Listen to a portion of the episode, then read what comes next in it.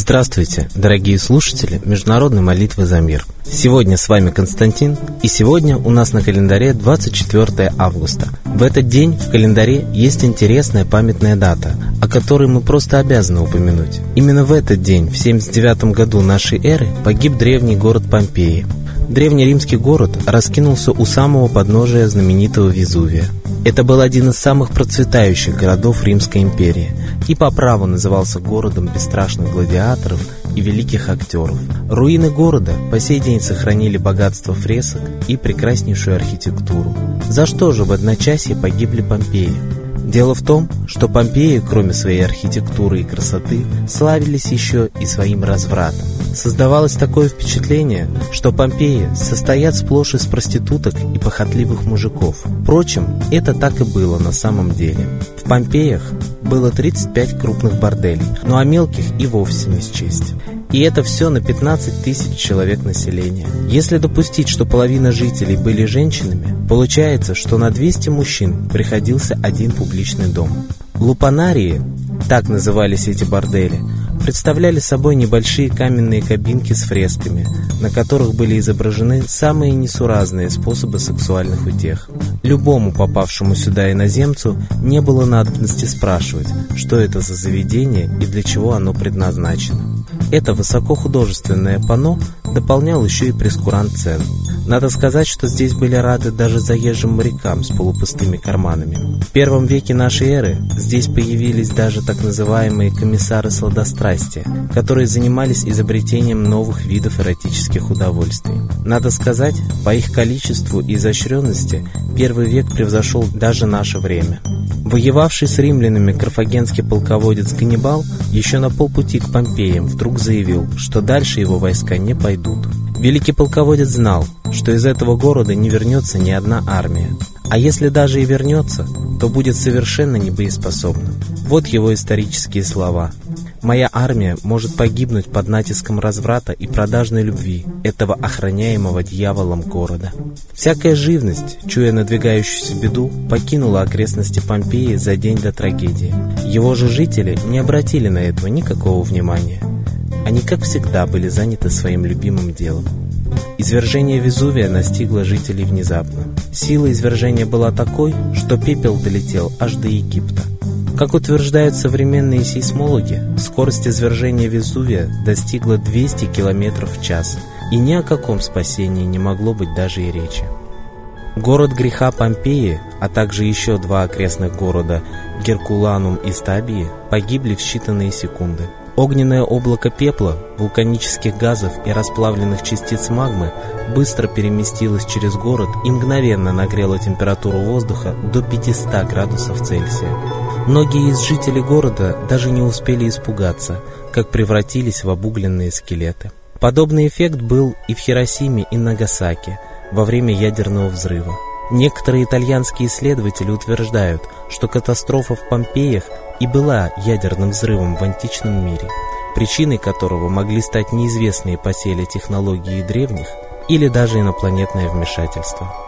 Коллектив нашей передачи призывает сегодня весь мир покаяться за то аморальное поведение, которым сегодня живет человечество. Сегодня у нас нет официальных борделей, но зачастую люди живут беспорядочными половыми связями и считают это нормой, а пропаганда секса и разврата никак не порицается со стороны государства. Высшие силы уничтожили за разврат легендарный Содом и Гоморру. Древнеримские Помпеи, Геркуланум и Стабии постигла такая же участь. Давайте же покаемся сейчас, чтобы участь сия не настигла нас. А сейчас настал торжественный момент, единая молитва за мир.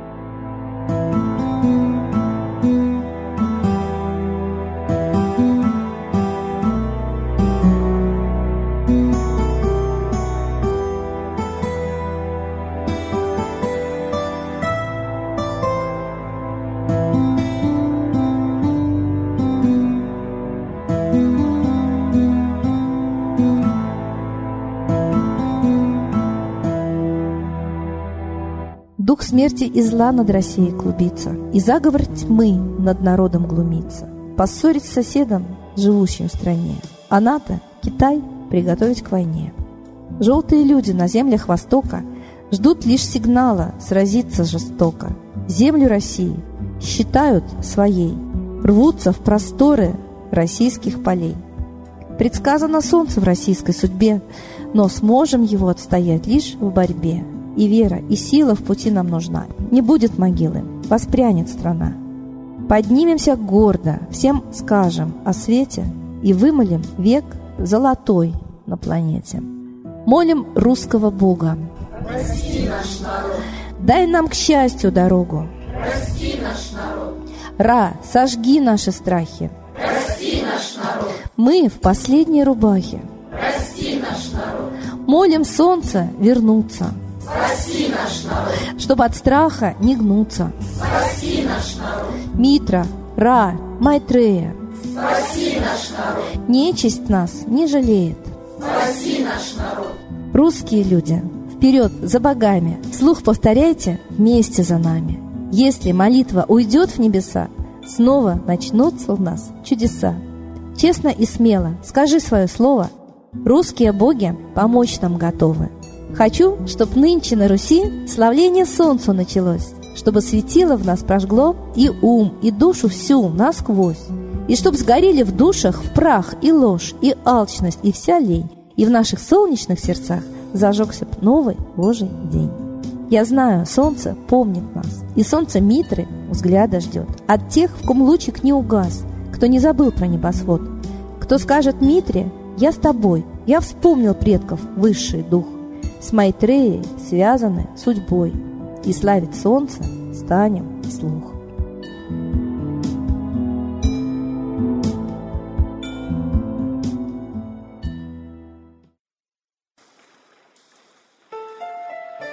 Новый порядок несет сатана. Миру готовы мор и война. Русские боги, спасите страну. Трусости, лени, простите вину. Митра родителем был нам небесным, стал он Майтреей, великим, известным. Слышит он русского люда мольбу, помощь нам шлет, коль идем на борьбу. Владыка Майтрея, нам помощь пошли, погибель убрать от планеты Земли. Твои легионы пошли нам с небес. Народы с мольбой ожидают чудес. Господи, разум народам верни. Вновь наступили тяжелые дни. Снова войска на готове стоят. Снова на смерть посылают солдат. Брат поднимается снова на брата. Мы в эгоизме и лжи виноваты. Верим предателям рода людского. Мир наш над пропастью гибели снова. Полный, тотальный контроль наступает. Карта раба нас свобода лишает. Просим о помощи, молим о чуде, чтобы прозрели и выжили людям.